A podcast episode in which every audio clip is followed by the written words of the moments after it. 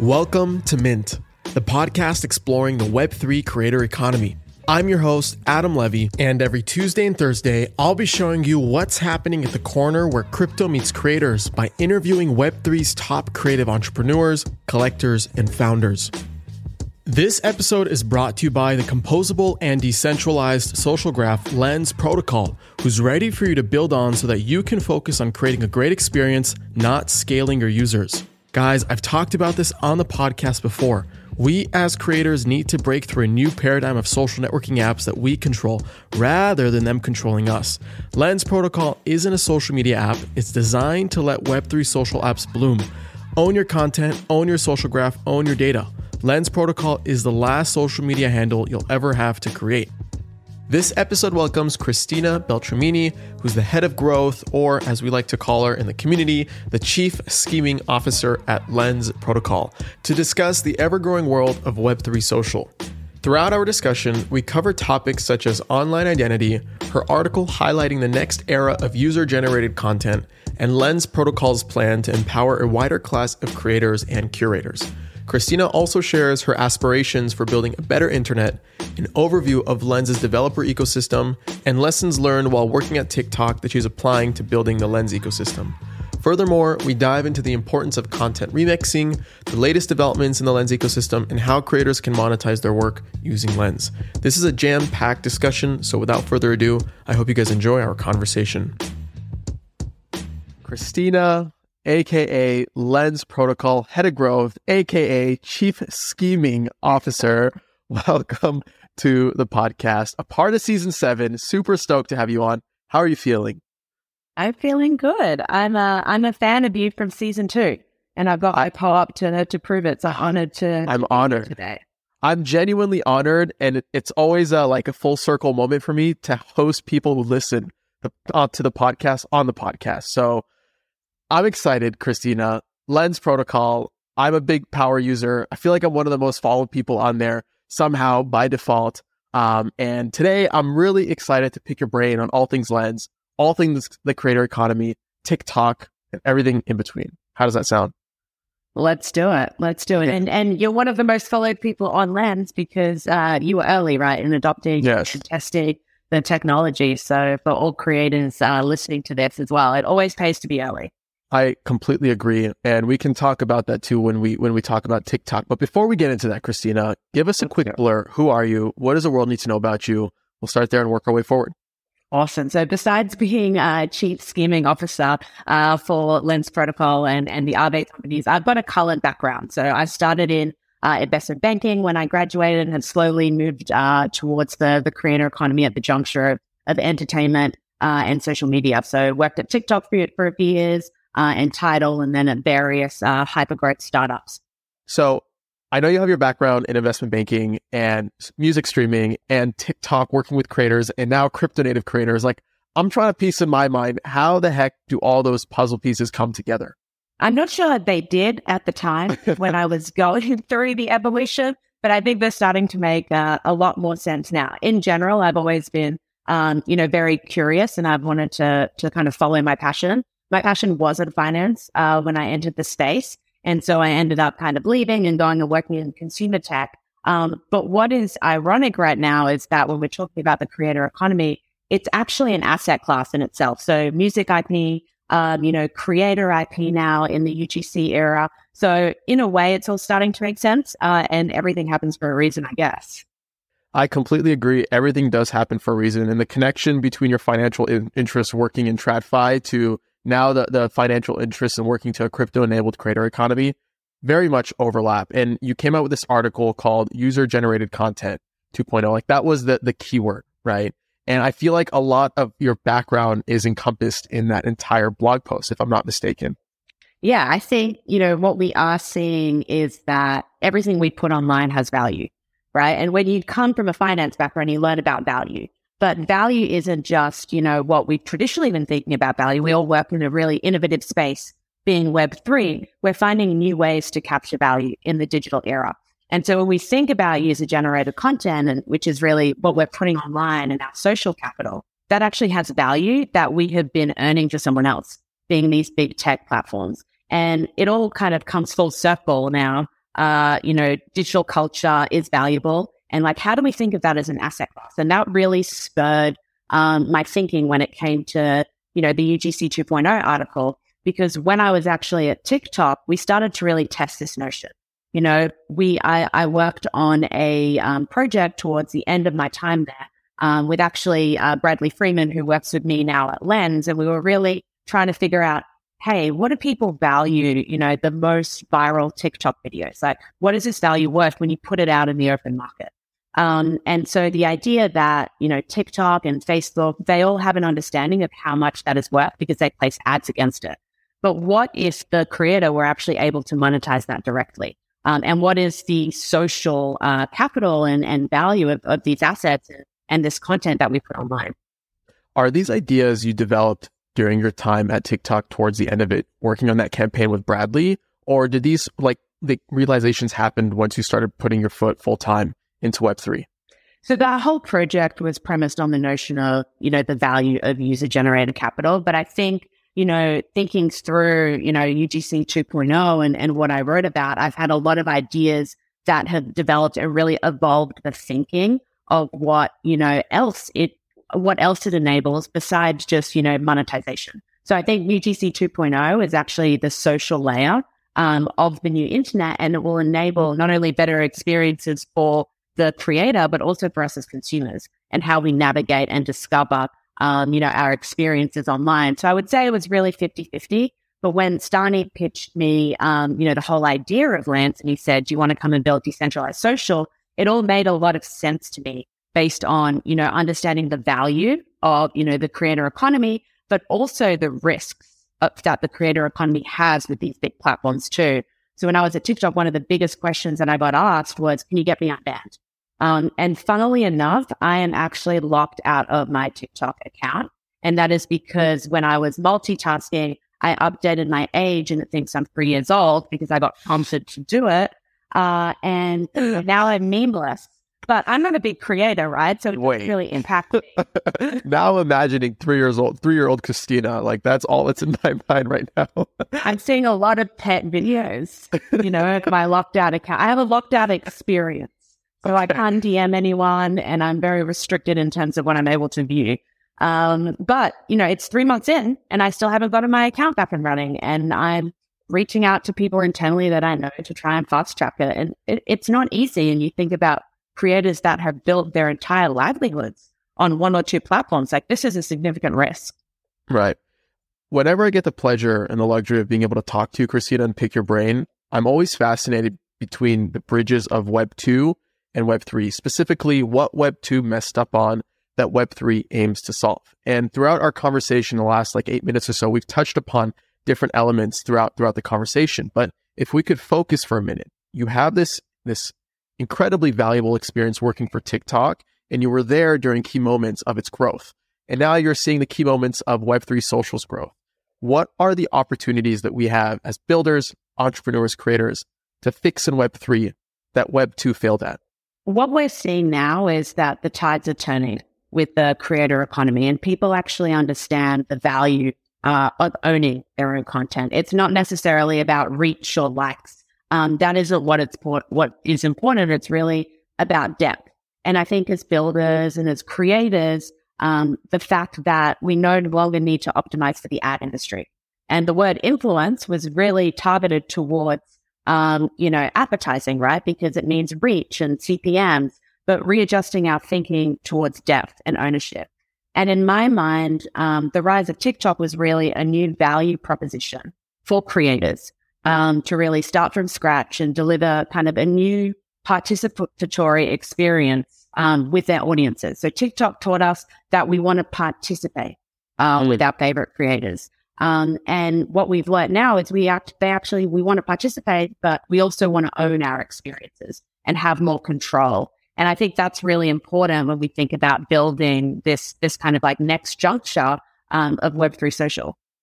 My thesis is that your community of collectors will outpace your community of followers over time exponentially. And I think there's more value to, to building a collector base and kind of seeing that play into fruition day by day as creators build collector bases on Lens, right? Or as they do across other areas of, of the Web3 ecosystem. And I'm convinced like that's the future of value, building a collector base over building a follower base. Would you agree? Would you disagree? Any thoughts around that? I agree, but I think it's growing your collector base and knowing who they are. Because there's a lot of noise uh, in the digital economy right now. Um, a lot of things going on. Where do you concentrate your focus? And even myself, like in my day to day and in my life, it's always, you know, a matter of prioritization. Where are you going to get the, hi- the highest ROI?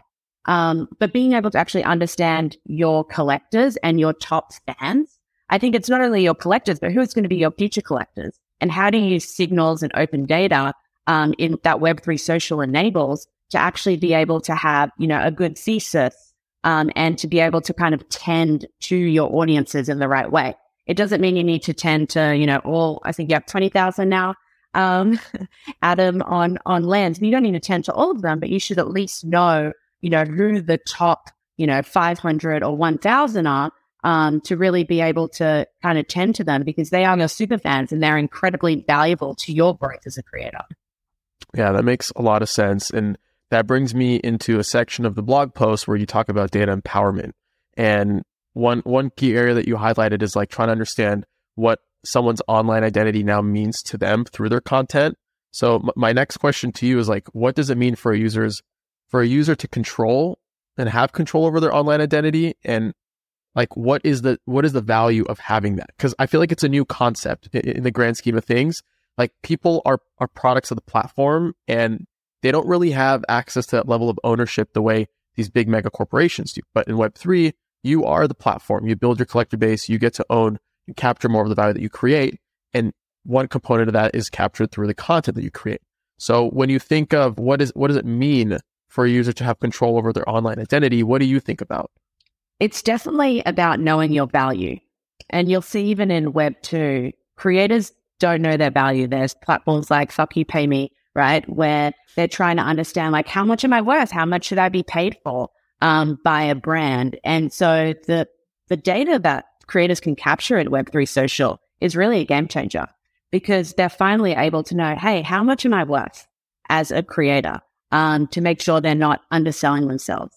Um, and I think like I mentioned before, like it's not only the being able to understand your fans, but it's also being able to aggregate your data across different uh, social platforms, which in Web 2 isn't possible because when you're posting on TikTok and then you're posting on Instagram, you have no idea about any type of user crossover between both of those platforms. And the opportunity to finally have open data. And I really admire Bello, right? Because you guys are making um, this new open data structure and, and servicing it to creators in actionable ways. We can't expect creators to, you know, be able to understand this data, but this data is a superpower. And so being able to provide them with tools um, to unlock it and to engage and, and be smart about how they uh, nurture their communities is, is really important.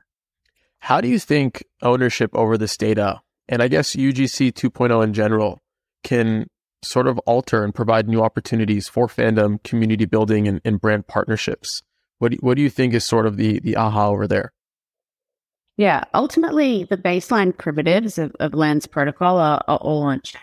So being able to, you, when you follow someone, technically, um, that, that there's an NFT behind that. When you collect content, um, you know, that's an NFT as well. And so you end up, you know, having all of these behaviors that live in your wallet, right? And they become your social proof. Uh, and so when you have that and you think about being able to discover others online and connect, you can connect through these different data points that you've been collecting. And so I think from a user perspective, like the opportunity to kind of choose my own destiny um, and to be able to connect with others with similar interests besides just having an algorithm dictate it for me is really, really interesting. Um, and then also for creators as well, because when someone collects your content, they're not just liking your post, right? They're not just commenting, they're collecting it with meaning. And the idea is that this creates a two way relationship um, between the fan and, and the creator, which can unlock, you know, additional value. Maybe, you know, Adam, like I said, I discovered you early, right? I have my POAP to prove that, right? And I'm proud of that. And um, you know that I was, you know, an early backer of yours and everyone else that has that season two co-op. Um, it's no different uh, in Web3 social. You know, I collected demo from a musician that I like and then they end up blowing up. They'll know exactly who collected that demo, um, you know, before they they were a big artist. Another thing you highlight in your blog post when you when you talk about UGC 2.0, you talk about the elements of content creation and distribution. And I think in Web 3, the the sort of like model prior to platforms like Lens Protocol coming up is you build virality and distribution on Web 2 and you use Web 3 to capture that value via NFTs and other other means of tokens, right? But now we're sort of like seeing the shift where that those two worlds kind of collide and Web 3 is the destination for both. Like I can achieve distribution and virality through Lens Protocol and also capture that value through various collect posts.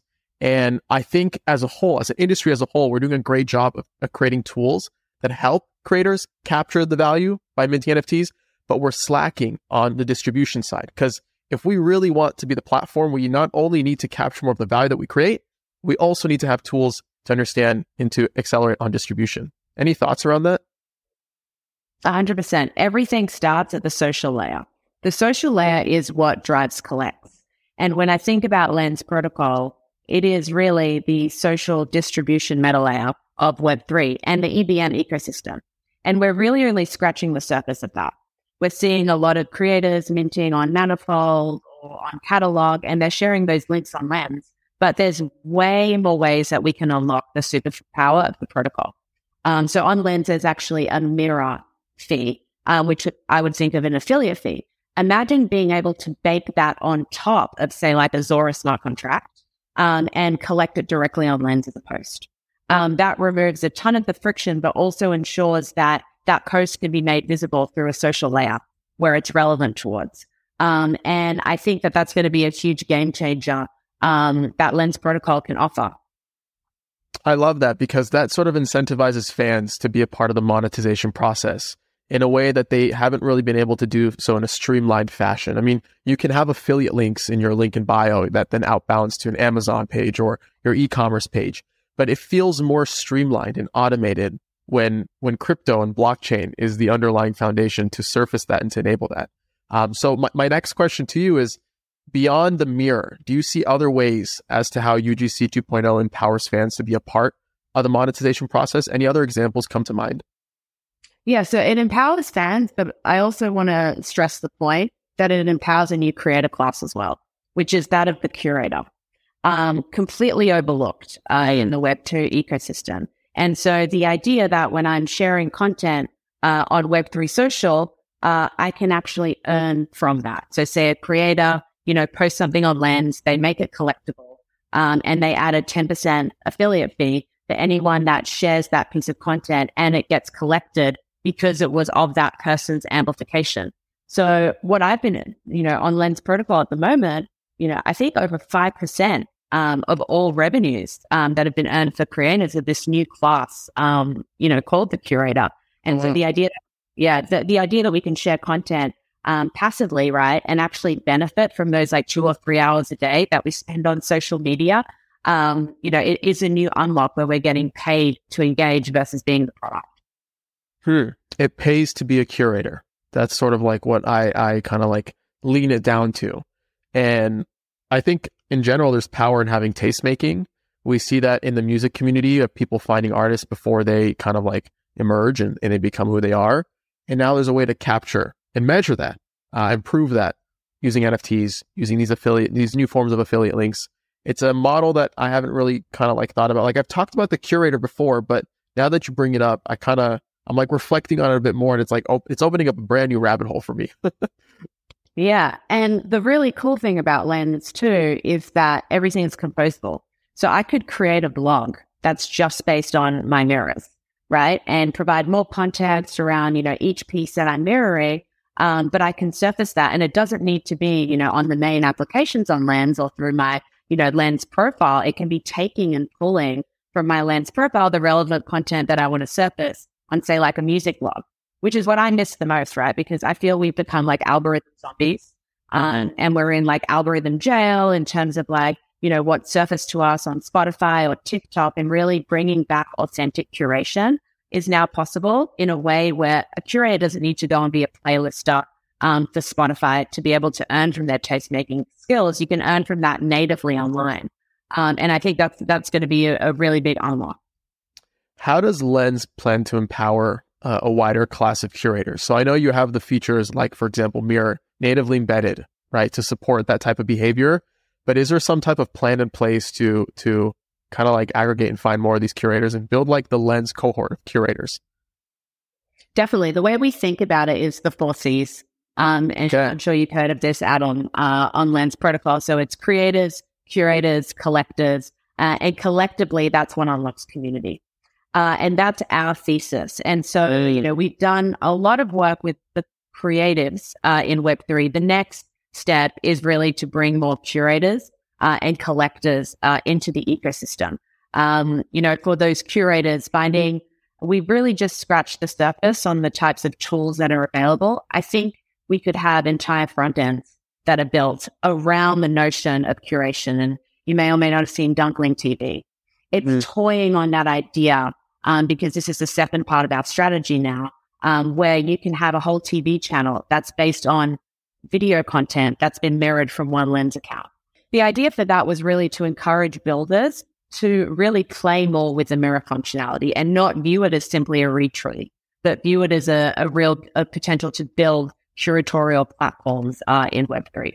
So if a curator comes to Lens today, how can they actually get started with with kind of like creating the right pages for their audience based off content on Lens? At the moment, it's very much, you know, going in and, and following, uh, you know, different types of audiences and, and content. So we have a lot of uh, music creators as well as photographers and, and visual artists.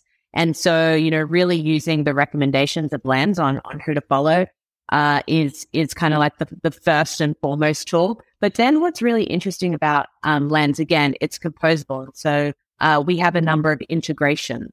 Uh, so you could go to Oohlala or to Spinamp, which feed uh, the latest Lens music content and view just the music content on a music NFT player that's coming from Lens and use that as a discovery vehicle. Um, and again, I think that's the most interesting as well because you have that you know, distribute once, distribute everywhere. So you're not only dependent on, you know, discovering content through Lenster and what Lenster is curating, you can actually go and discover on, on different platforms on Lens that have different recommendation tools for you. What's up, guys? Sorry for the quick pause, but I wanted to tell you about Bello a new blockchain analytics tool I built that helps Web3 native creators and communities learn more about their collectors and their on chain behavior. Through a simple search, Bello's Intelligence can help you figure out a price for your NFT drop, show you what other communities your collectors are a part of, and empower you with insights to make confident decisions on how to grow your community.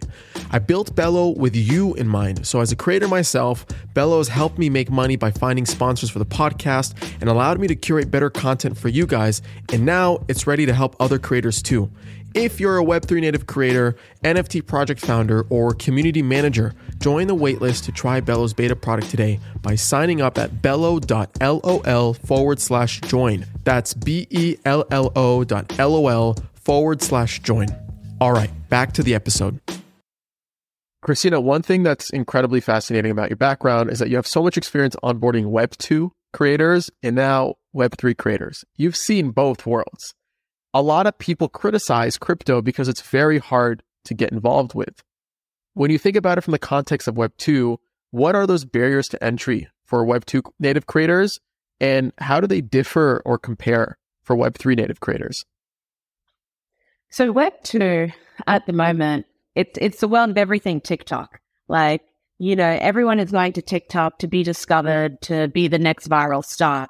But, you know, you're competing with hundreds of thousands of other people, right? You have 64% of Gen Z that have said that they want to, you know, become content creators. Uh, and so, you know, there is social capital inflation. So that is mm. first and foremost, like, how do you get discovered uh, on these platforms? uh, anymore. It's, it's very, very difficult because you, you only really have two or three platforms available to you. You have TikTok, YouTube, uh, or Instagram. Um, but you know, these, these platforms have already kind of been saturated, uh, you know, with creators. And I, I tell my friends all the time, like they say, I have a video that just went viral. My first question to them is, so how many new followers did you get? you know, and now the, the, the virality to follower ratio is completely off. So while you might go viral on these platforms, it really is fleeting fame because you're not actually able to convert that into fandom uh, and audiences uh, by by virtue of the nature of the platform. So I think that is, is a huge barrier to entry um, for new creators. And when you think about Web3, the barrier to entry is slightly different. We're in the dial up phase um, of like, like Web3. And so you're not going to have a huge audience and you're not going to be able to bring your existing audience across because it's really those people that are here for the tech that are experimenting as, as we figure out how to get to, to the broadband um, stage. So the barrier to entry is you're really starting from scratch. But on the flip side, you have the ability to really target a new um, a new audience set, right? And that is the Web3 consumer. And at the same time, uh, on Web3 Social, you're actually able to form connections that you can take with you, um, you know, wherever you go in the ecosystem. So I think, you know, that there's pros and cons to both. But as I said, it, it, pays to be early and it paid to be early on TikTok when there was low sure. capital, social capital inflation. And I think it pays to be early in, in Web3 social as well. What is it going to take to get to the broadband moment? What do you think is missing? We need to make the on ramp as seamless as possible, and we need to fix the onboard into into Web three. Um, you know, at the wallet level, where you don't need to be signing for transactions every time you post uh, on Web three social. And so there's going to be a lot of interesting innovation over the next few years, um, such as account abstraction that's going to enable that. But right now, the difficulty is we're building the social meta layer before we figured out one of its core dependencies. That makes sense. I think one thing that Lens does really well is the a lot the, the, like the manual onboarding. You guys spent so much energy and so much time doing like these these onboarding creator sessions where you invite people into a, into like a, a shared Zoom call and you have all these types of creators just like listening to these these people speak. I've been lucky to sit in a room and also speak on one of those calls and it's it's packed with people just to listen what's going on in Web3.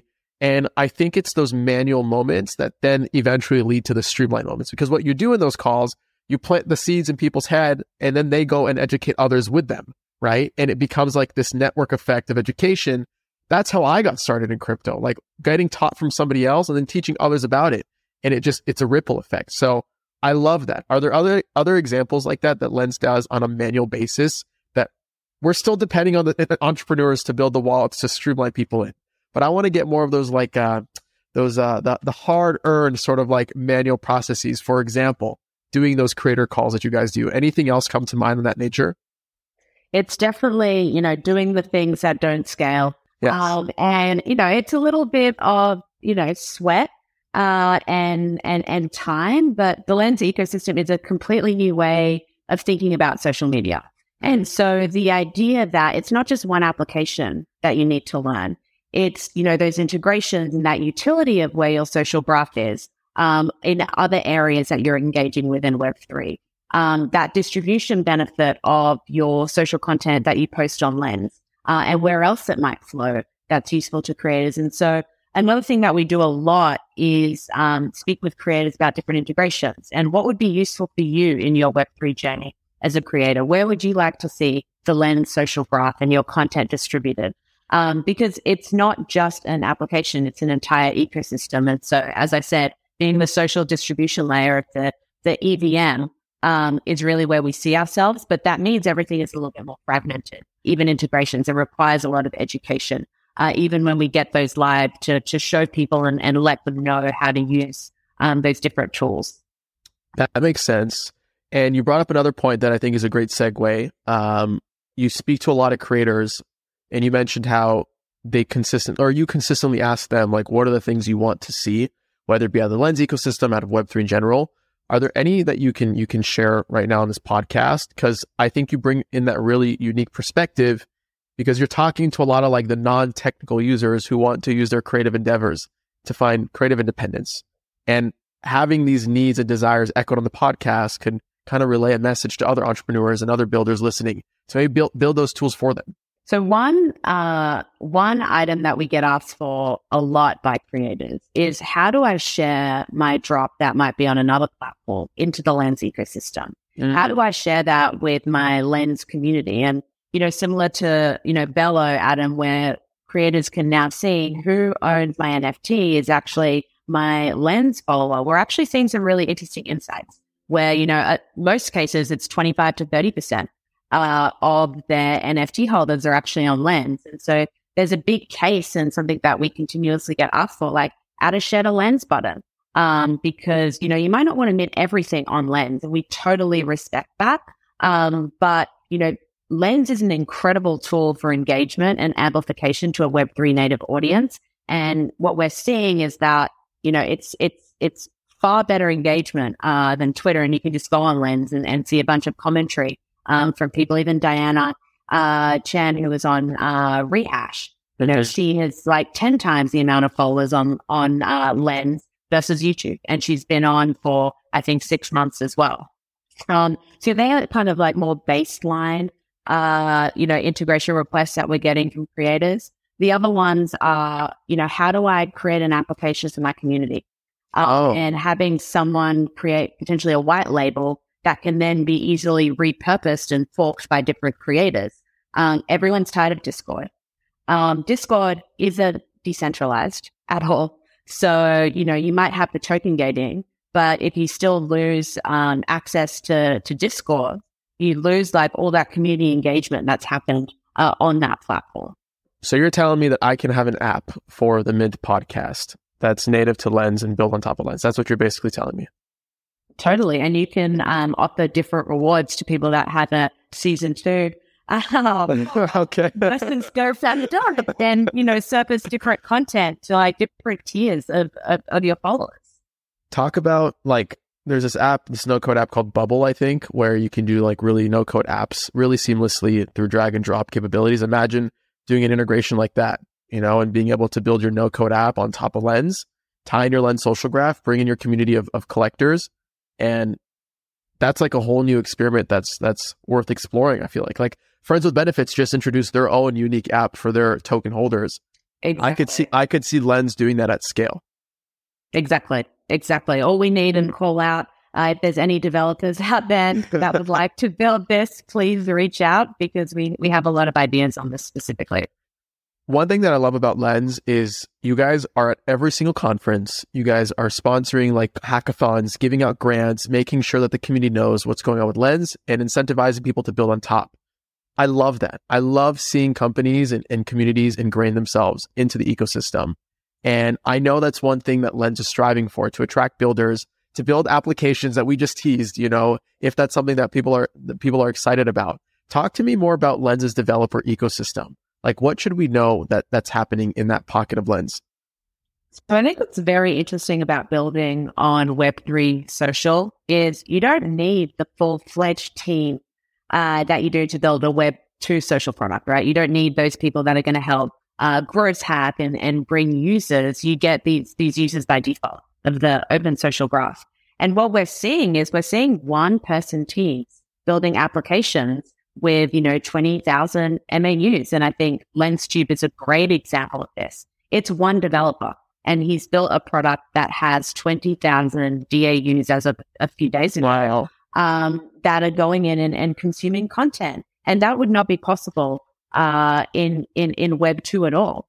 And so I think like the idea that you can build something incredibly easily as a one person team is, is opening up a lot of innovation. Like we just saw, um, you know, Koru DAO, uh, they built a, um, you know, a way for multiple people to be able to collaborate and post from one Lens profile. And so I think this actually spurs more innovation from the developer community because it's kind of like we were talking about with creators. There's actually lower barriers to entry to really innovate and to create differentiated um, features, um, whether it's like tooling for the Lens ecosystem or front ends. And so I'm losing track um, of everything that's getting built by the by the Lens community. There's there's something new every day, and I think we did a great job, um, you know, establishing our values and what we want Web3 Social to be. And, and we have, you know, developers from India to China to Japan to the US, um, all creating new features every day.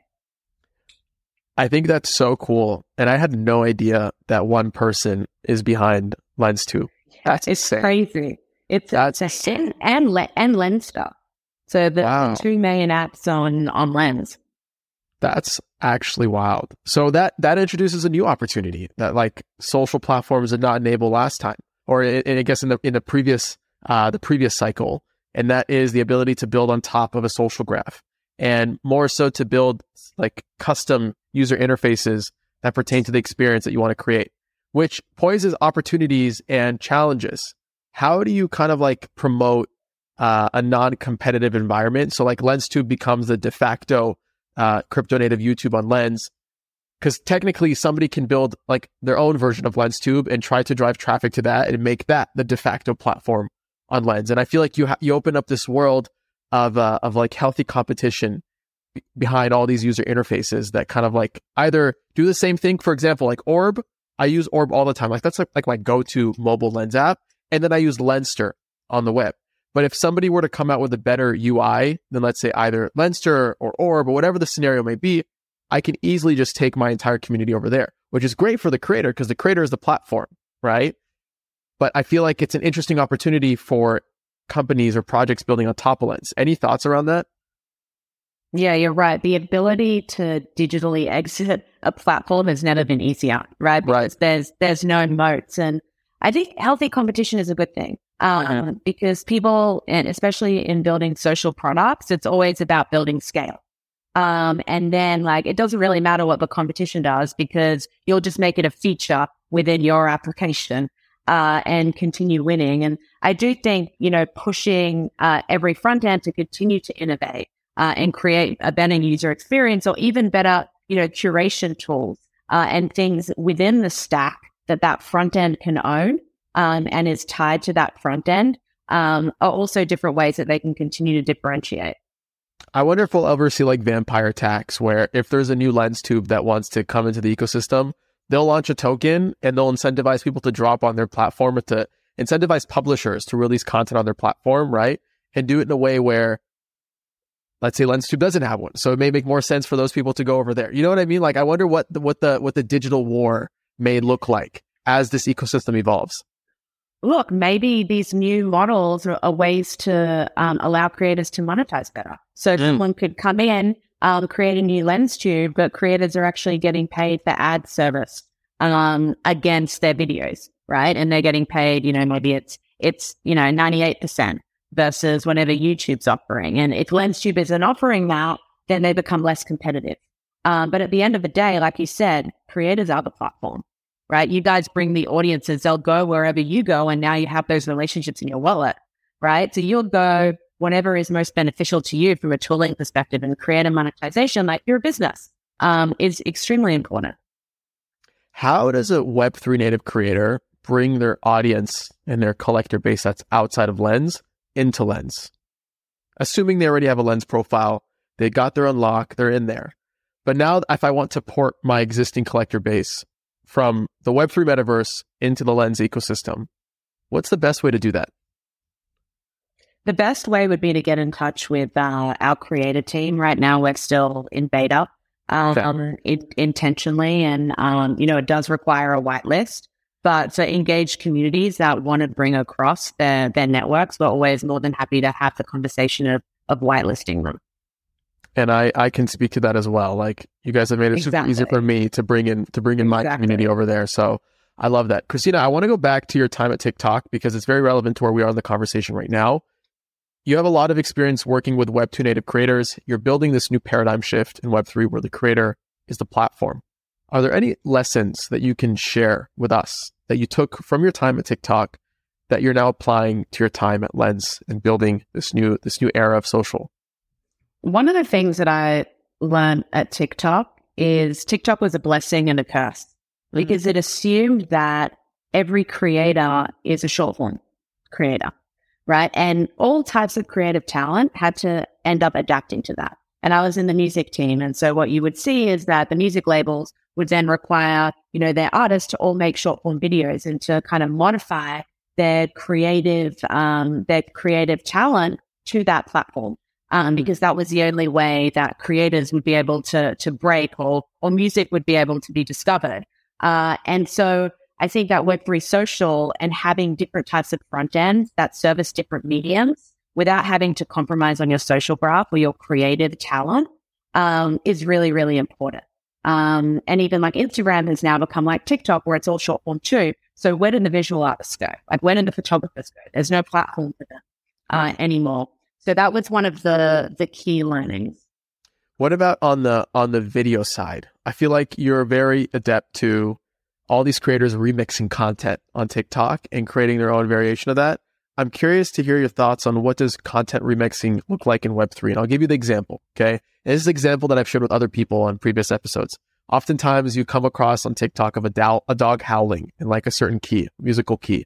And then that kind of influences the guitarist to remix that content and to add some chords to it.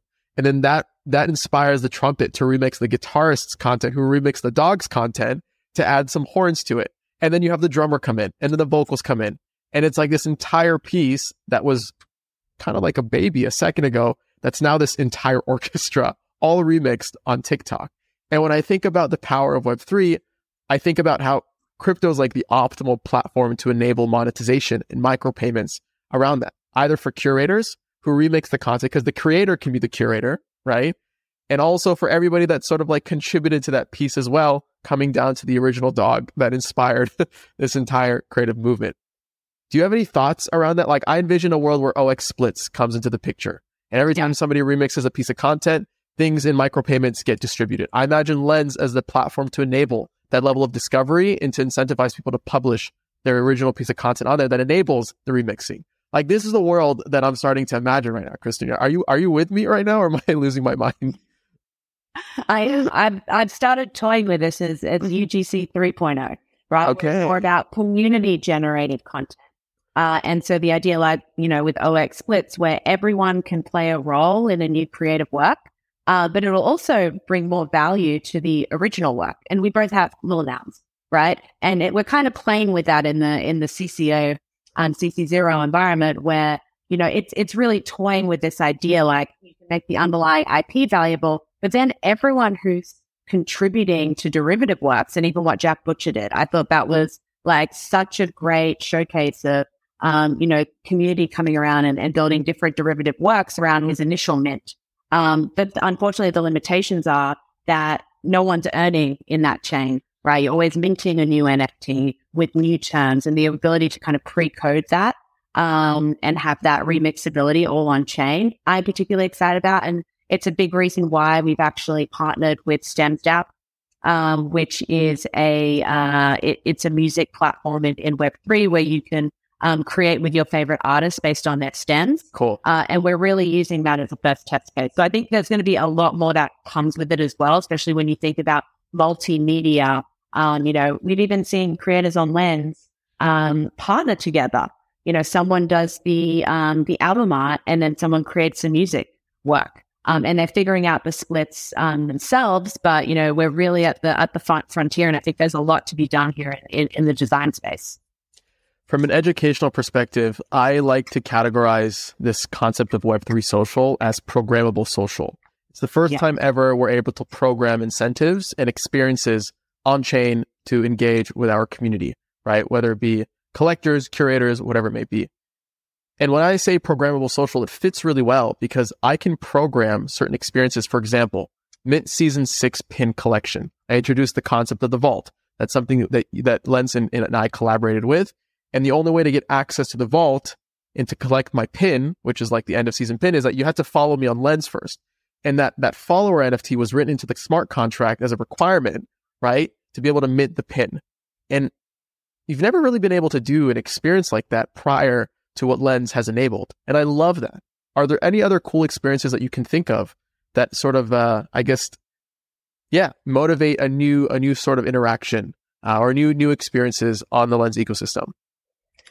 Yeah, I think that's going to be really interesting ways through token gating um, and token gating different experiences. In effect, that that's what you did there. Um, you've token gated it based on, you know, who follows you on Lens. Um, but you can also token gate, uh, you know, whether someone can view a post or not, unless they collect it.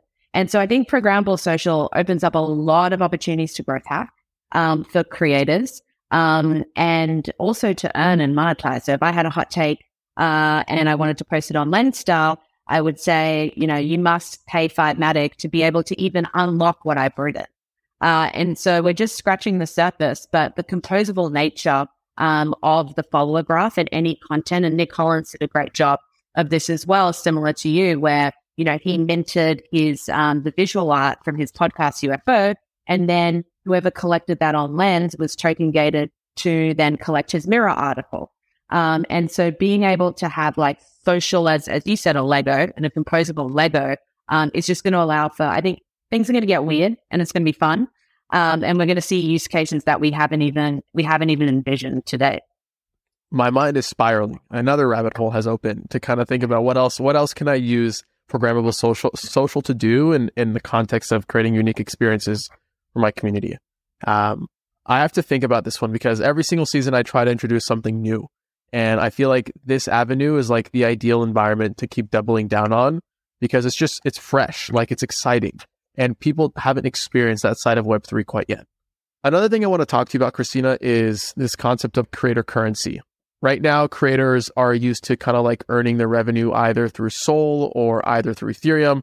Lens has predicated itself around Wrapped Matic, Wrapped ETH.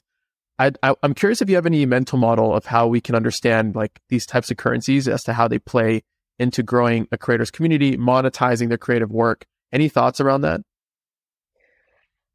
I think social tokens. Are you talking more about social tokens? I'm I'm talking more about like, is it worth more to collect a piece of content using Matic, or is it better to collect a piece of content using ETH or Wrapped okay. ETH or Sol? Like, what is what like? Why would you consider one currency over the next? If you're selling a, P, a music NFT for thirty bucks in in in ETH, does that mean you should sell it for thirty Matic? You know, if Matic is still like one dollar or so, you know what I mean? Like that's how I'm thinking about it. Any thoughts around that? On Lens, we're built on the Polygon chain. And so the native currency and, and the easiest one to expect people to be holding uh, is Wrapped Matic. And so one of the biggest sticking points we're actually seeing is if you mint with on wrapped Ethereum, you're going to get less collectors because there's more friction to be able mm. to collect that because you need to convert your wrapped Matic to wrapped Ethereum. Um, and most people by and large have wrapped Matic. So you need to meet, um, you need to choose a currency that meets where the demand is at. This has been an incredible conversation so far. Seriously, I've been learning so much. And one of the final things I want to leave you off with is understanding how you think about season seven's tagline of creating content that's worth collecting. What goes into creating content that's worth collecting? Because we're no longer liking content. We're actually collecting content, right? We're, we're, we're identifying with the creators that we love by collecting their stuff and supporting them, whether it be a free collect, paid collect. It's a whole new shift in thinking in patronage. How do you think about content that's worth collecting? Do you have a mental model that sort of predicates one piece of content that's more valuable than another piece of content. Any any thoughts around that general tagline? For me, there's two drivers. It's either the creator or the content. So if there's a creator, you know, and, and I, you know, appreciate their their content, their experimentation, um, you know, I view them as an innovator in the creator economy in Web three. I'll collect their content um, because of the virtue of the fact that it's experimentation type content. Then the second one is, you know, I might not know the creator, but I might listen to their track and really like it.